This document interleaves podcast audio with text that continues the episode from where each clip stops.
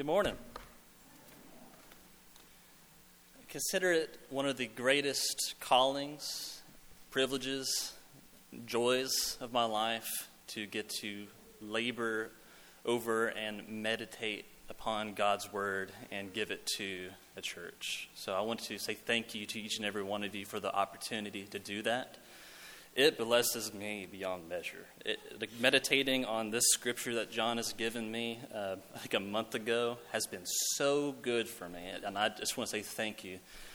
I also want to say thank you to my, my wife, um, because as hard as I've worked on this, you know, just going to work, getting off work, writing, uh, she's worked twice as hard um, to let me do that.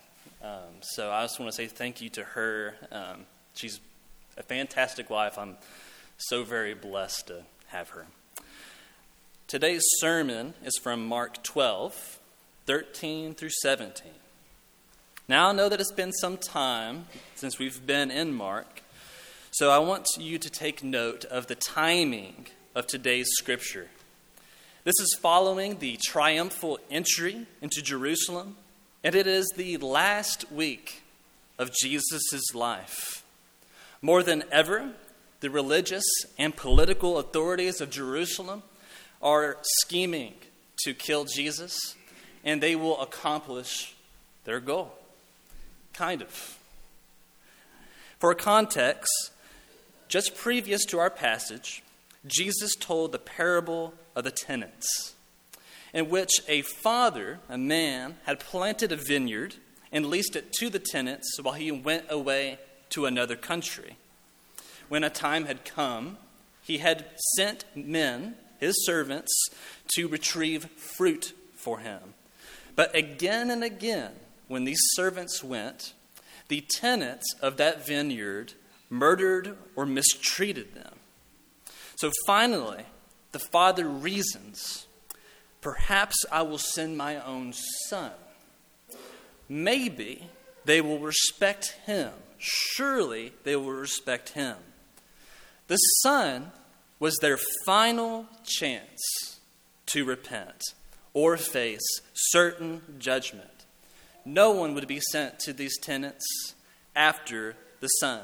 To mistreat the Son now would be to mistreat the Father himself, the owner and the creator of the vineyard, and this would not be something that would be forgiven.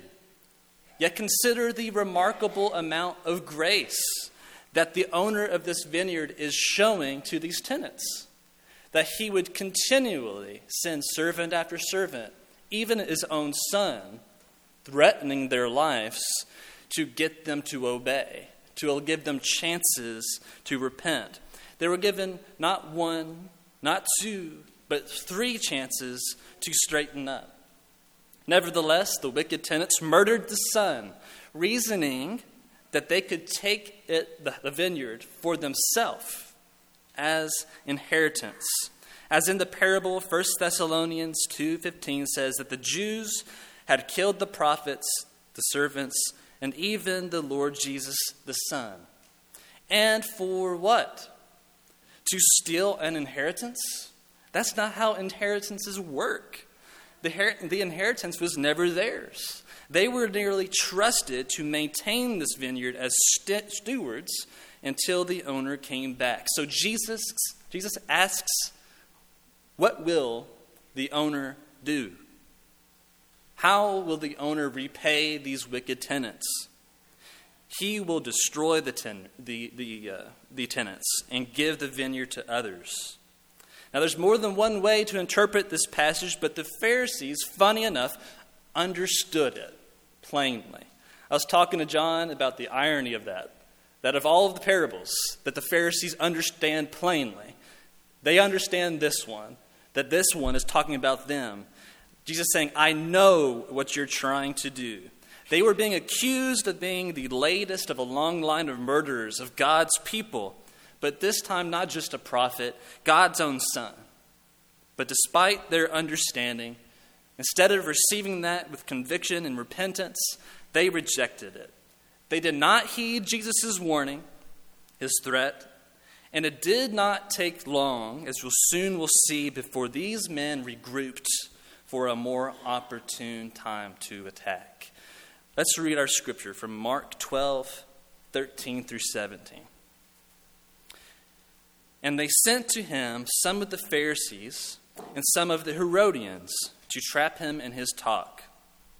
And they came and said to him, Teacher, we know that you're true and do not care about anyone's opinion, for you are not swayed by appearances, but truly teach the way of God. Is it lawful to pay taxes to Caesar or not?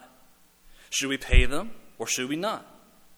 But knowing their hypocrisy, he said to them, Why do you put me to the test?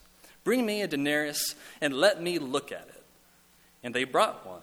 And he said to them, Whose likeness and inscription is this? They said to him, Caesar's. And Jesus said to them, Render to Caesar the things that are Caesar's, and to God the things that are God's. And they marveled at him. Now the Jews hated Roman oppression. Israel was theirs by birthright, so they, they thought, given to them by God Himself. The idea that a foreign ruler would infringe upon that infuriated them, especially considering the recent history of oppression by the Assyrians and Babylonians. One of the things that they hated most was paying taxes to Caesar. Just consider their opinions on tax collectors, how much they hated them. It's because they hated taxes. Furthermore, the popular conception of the Messiah was that he would be a military ruler, that he would restore sovereignty and order to Israel, that he'd expel the Romans.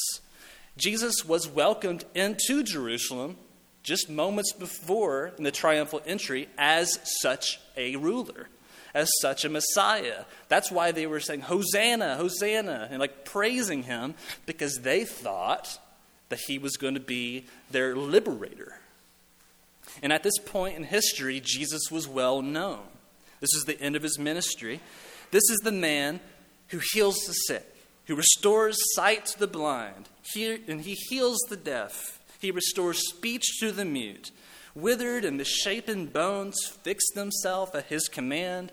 Paralytics walk again. He even heals lepers. He has the authority to cast out demons. He can calm raging seas. And he even has the authority to forgive sins. He can feed thousands with just a couple loaves of bread and pieces of fish. Surely this man is the promised Messiah. Surely he will deliver us from the Romans. Historians say that at the time of Passover, upwards of 2.5 million people gathered in Jerusalem. And Jesus was the man on everyone's mind.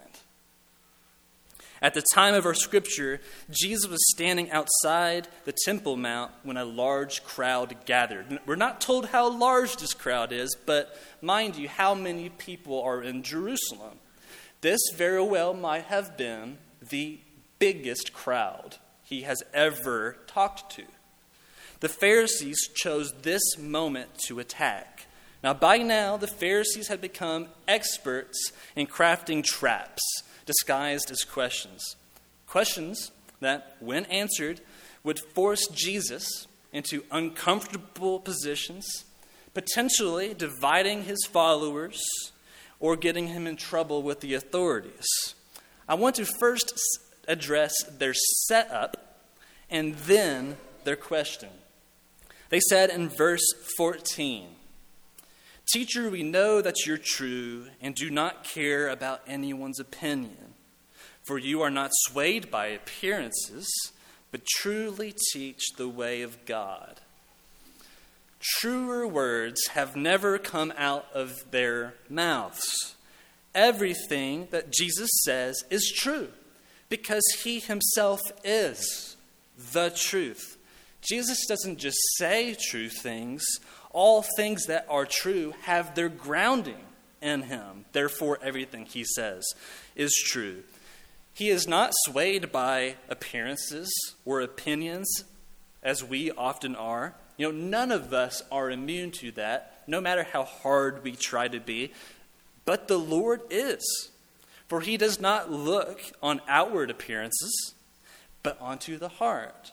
He sees beyond opinions and words, and he looks straight to the roots of our desires.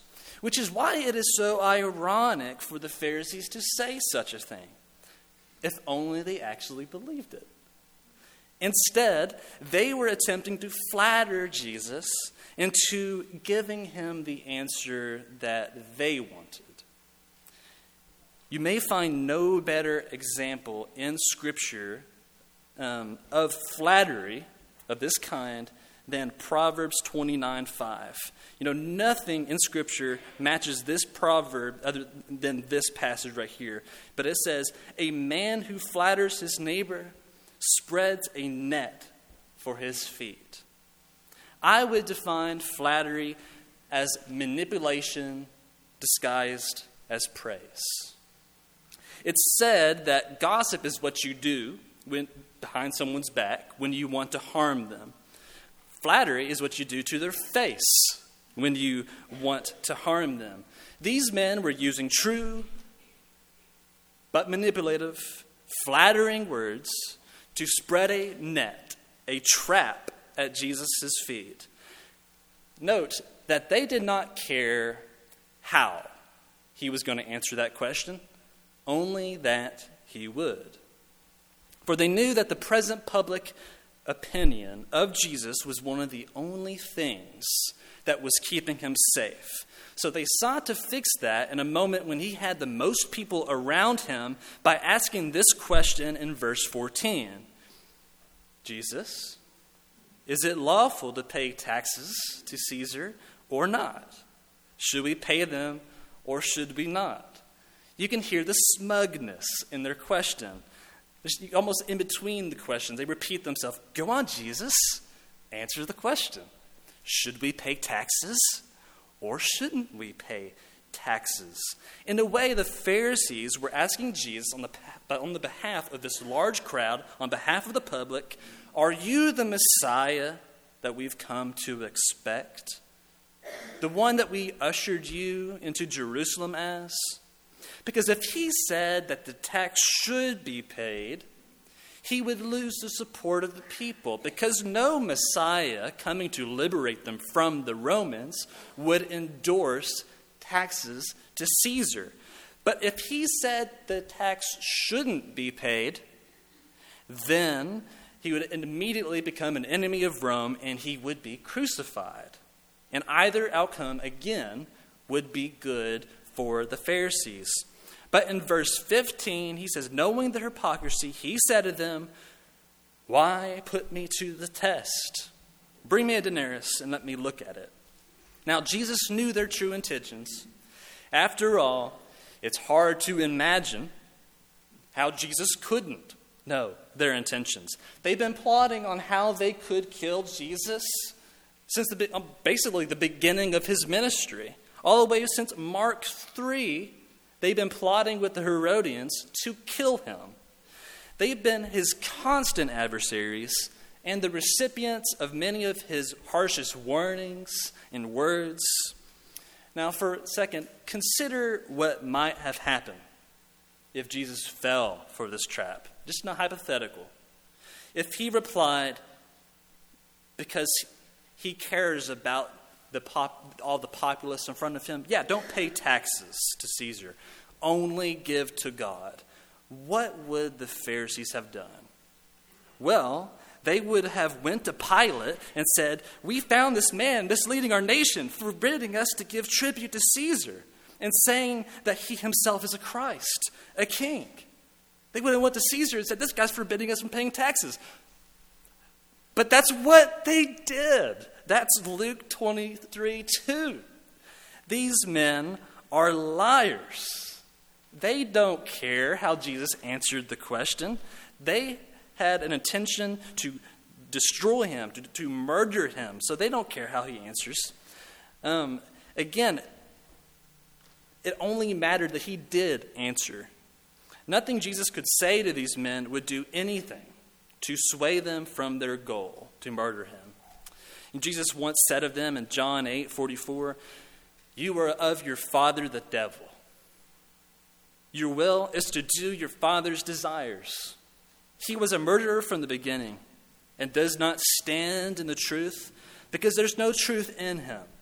When he lies, he speaks out of his own character, for he is a liar and the father of lies. Or another great scripture describing these men, Romans 3:13, their throat is an open grave. They use their tongues to deceive. The venom of asps is under their lips. Creates this imagery of these Pharisees like a snake coiled up, ready to strike with venom just dripping from their fangs. Knowing this, you may think that it would have been better for Jesus just to not respond at all. Maybe that would have been the smartest thing to do. Maybe Scripture should have said, but knowing their hypocrisy, he said nothing. If Jesus wanted to preserve his life, perhaps he would have said nothing. But it was the will of God for him to be rejected, scorned, and crucified by his own people. That's why he went to Jerusalem. And so, when it would have been better for him to stay silent, Jesus speaks. And when it would be better for him to give a defense for himself, he stays silent. He knew their hypocrisy. He spoke anyways because he came to Jerusalem to die. And these Pharisees were going to help him do that. For the Son of God came into the world to die for the sins of the world. Always in his ministry, he looked towards the cross. So he responds in verse 16 after they had brought him a coin. He said to them, Whose likeness and inscription is this? And they said to him, Caesar's. And Jesus said to them, Render to Caesar the things that are Caesar's. Jesus asked for a denarius a coin that was worth approximately a day's wage, which is all, by the way, plus some, some income tax, which wasn't much, but that was all that they were actually required to pay the Roman government in taxes each year. Part of it was just one day's wage. Um, these coins were made with the head of the reigning emperor and they were inscripted around the coin with a title that matched you know his his status. It's similar to how our currency is has the faces of presidents. Similar to that. So around the head if you can see it on the screen it says tiberius caesar the divine augustus. And on the backside is written pontifex maximus. These titles declared that tiberius was not only the supreme political power of the land, but also the supreme religious and divine leader of the land. Both titles were deeply offensive and also blasphemous in their own ways to the Jewish people. So I imagine Jesus holding up one of these coins, like a sermon illustration. He holds this coin up in the air and he asks them, Whose likeness and inscription is this? And of course, the crowd knew Caesar's. And Jesus also knew what was on that coin. He knew also that it would be that man's authority with which he would be crucified. It would be with that man's authority he'd be crucified. And yet, knowing that would be his fate, and knowing that what he was about to say was going to lose him support with all of the people he says, anyways, render to Caesar the things that are Caesar's. Jesus answers truthfully and scripturally. One commentary stated that Jesus is essentially saying you can be citizens of heaven and earth at the same time. It is perhaps not the answer that anyone wanted to hear, but it is the right one. Might not be the answer that any of us would like to hear, but it is the right one. But it's the answer that would actually not offend any Roman official. In fact, the Roman officials, they heard that statement, they'd be like, hey, we're A OK with that. That's perfectly fine. That offends no Roman. The only issue is that it would offend the Jews. But remember the Pharisees' words Jesus does not care about anyone's opinion, nor is he swayed by appearances. He knew at this time that whichever people turned their backs on him in that moment never truly followed him. Those people only followed their idea of a Messiah, a man. They didn't care who that man was, only that that man would accomplish what, he, what they wanted him to accomplish. They wanted a Messiah, but they did not want a Son of God. Jesus does not mind offending such people. So, church, I'll say to you also beware that you are not that kind of believer. The kind that only follows the Lord when He gives you what you want. For some of us, it is a faith shattering thing when God does not answer our prayers, when He makes us wait. And I get that. But the Lord is all powerful, He is all knowing, and He is the very essence of what is good. He is truth. And He loves you. He does have a plan for you. But you have to trust that. And that means that He might not always do what you want Him to do. He might not always do what you're expecting of Him, and that can be hard. But He's the Son of God, and you are His follower, and you are simply tasked with trusting Him and having faith in Him. Now, to continue, as Christians, we are, all, we are citizens of two kingdoms, like I said. Temporarily, we are citizens of the one of the earth, all of us, the United States, but we're also citizens of heaven. There is wisdom in Jesus' words for us today. On the service, Jesus is, is telling us to pay taxes. Sorry. But if you dig deeper, you can get to the principle of why Jesus answers the way he does. Now, I want to encourage each and every one of you when you're reading Scripture to do this. Because it's quite easy to read a passage like this and just read, yeah, pay, to, you know, pay taxes to Caesar, and let that be it. I want to encourage each and every one of you, even in the passages that you would usually just kind of read over, spend some time in it. You know, really dig into it. Ask yourself questions. Why did Jesus say what he said? What are the underlying things that is, is guiding Jesus right here? So, just for a second, I want to go over two points. A first point is that about why Jesus is commanding them to pay taxes. A deeper principle is that God is not at all intimidated by the rule of men. Daniel 4:32 says that the most high rules the kingdom of men and gives it to whom he will. Proverbs 21:1 says that the king's heart is a stream of water in the hand of the Lord. He turns it wherever he will. And Jesus has the great title, Lord of Lords, King of Kings. You know, all authority on heaven and earth has been given to him. That's why Jesus, at one point, as he's being crucified, says to Pilate, You would have no authority over me at all unless it had been given to you from above. God is in complete control of the nations of the world. Rulers are like tools in his hands. So, what do we do with that information? You strive to work hard in all that you do you pay your taxes, and you serve your country. Because for in so doing, you are submitting to these men's authority. You are also submitting to God's authority, who has instituted them for a purpose. And you glorify God when you do so. So, a second point it is the will of God to use rulers for both blessing and for judgment. In the Old Testament, when Israel is disobedient to their covenant, God will often send another nation in to judge them.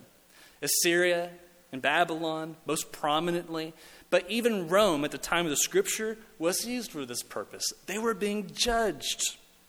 The same could be said for today in our nation, as for good presidents and bad presidents. Nevertheless, we are to submit to bad authorities as well as the good. Why? Because they're not there by accident. God has put them there for a purpose. So we are to serve them as long as we are not sinning against God. Think of Daniel. They tell Daniel, you know, Daniel is a faithful servant of the Babylonian Empire. And they, but they tell him, you know, stop praying. He says, I can't do that. I got to keep praying. Or this at the fiery furnace, they tell three men, you have to bow to this idol. They said, you know, King Nebuchadnezzar can't do that, but we will serve you in other ways. Think about that. That's how we are to do. For example, when God sends Israel into exile, into Babylon, He doesn't tell them to resist, He doesn't tell them to refuse taxation, and He doesn't tell them to resent the nation. In Jeremiah 29, He actually tells them to do the opposite. He tells them to build homes in gardens for themselves to have families and to multiply, and even to pray for wicked Babylon and to seek its welfare. Though Babylon was wicked and the Israelites were being punished, God still commanded them to prosper through the nation Babylon's prosperity. So he says, work hard and prosper there while you're there. And why? Why would God command them to do something like that? Famous verse For I know the plans I have for you, declares the Lord. Plans for welfare, not for evil, to give you a future and a hope. This was given to the Jews in a time of exile, saying, You need to trust me. Be good citizens. Trust me. Why? Because I have a plan for you. I have a good future for you. And friends, this applies to us today as we are in one kingdom heading on to another. We are in one wicked kingdom, but God's word to us today is that He does have a plan for all His people. So flourish in the land that He has given you. Work hard, do your best there. Therefore, trust in God. Be obedient to your country, for the Lord had a plan for Israelites. He also has a plan for us. So, why does Jesus, with those two things in mind, rightfully command them to render to Caesar the things that are Caesar's. Because Caesar himself is God's. So he says, Give to Caesar all you want. In an indirect way, you're given to me. I don't care if Caesar has his coins. So Jesus says, back to verse 17, again, he finishes this. He says, Render to Caesar the things that are Caesar's. He says, To God the things that are God's. And they marveled at him. Jesus answered their question. He gave them something extra. Give to God the things that are God's. Jesus' logic works something like this Caesar has ownership of a denarius because it's inscribed with his image Therefore, give to God the things that are inscribed with His image. What are those things? We are those things. What are the things of God? Earthly rulers demand money. But what is a coin to God Almighty? What value does that present to Him? What need does He have for it? Does he want our property or our possessions? He made it all, it's already his. It in itself is no more worth to him than any of the other materials that he has made in the world. He is already the possessor of all things. Momentarily, let's go back to that parable of the tenants. In the parable, a man, God, creates a vineyard. Scripturally, this vineyard is Israel, or you could say it's God's people I'm not going to read it for time's sake, but whenever you can, read Isaiah 5 1 through 7. You can make a note of that, but it's Isaiah 5 1 through 7. It's good context. But in the parable, God sent servants, prophets, to, to collect fruit from a vineyard. What is that fruit? The fruit is the hearts of the people. God is continually sending prophets back to the nation of Israel to collect their hearts and bring it back to them. Isaiah 5 says that God created this vineyard himself. He had the best vines, he created hedges around it for protection, he put a watchtower in there to protect it as well. But the vineyard routinely produced bad grapes, wild grapes. And he asks, What more could I have done for this vineyard? His people, also the tenants, were constantly rebelling. So he sent these prophets to draw his people back to him. But each time they killed the prophets and continued in rebellion. So finally, we get to what's happening in our scripture. God sent his own son to claim the hearts of his people, to reap the vineyard. But they killed him too. Why is that relevant? Well, friends, what is God's that He doesn't have? What are the things that He's constantly trying to get from us throughout all of history? The things that are inscribed with His image, your very heart. So, what Jesus is saying, give Caesar whatever he wants, but give to God your hearts, your sorrows, your pains, your joy, your love, your affection, your obedience. Value is determined by the price that someone is willing to pay for something. You know, I could sell one of you my pen for $100, but no one's going to buy my pen for $100. It's not worth $100. But 1 Corinthians 6 19 through 20 says, You are not your own. You were bought with a price. What was that price? It was the life of God's own Son. How much more precious to God is His own eternal Son than how we feel about our own children. I'm a father. I love my child. Man, nothing is more precious to me than my daughter. God was willing to pay the price of His own eternal Son on your behalf. What does that say about the value of your soul? Is there anything more precious to God than His own eternal Son? This is the price He paid for your heart. So, my friends, I finish today pleading with you who bears God's image, the very thing that Jesus says give to Him what is His. Amen.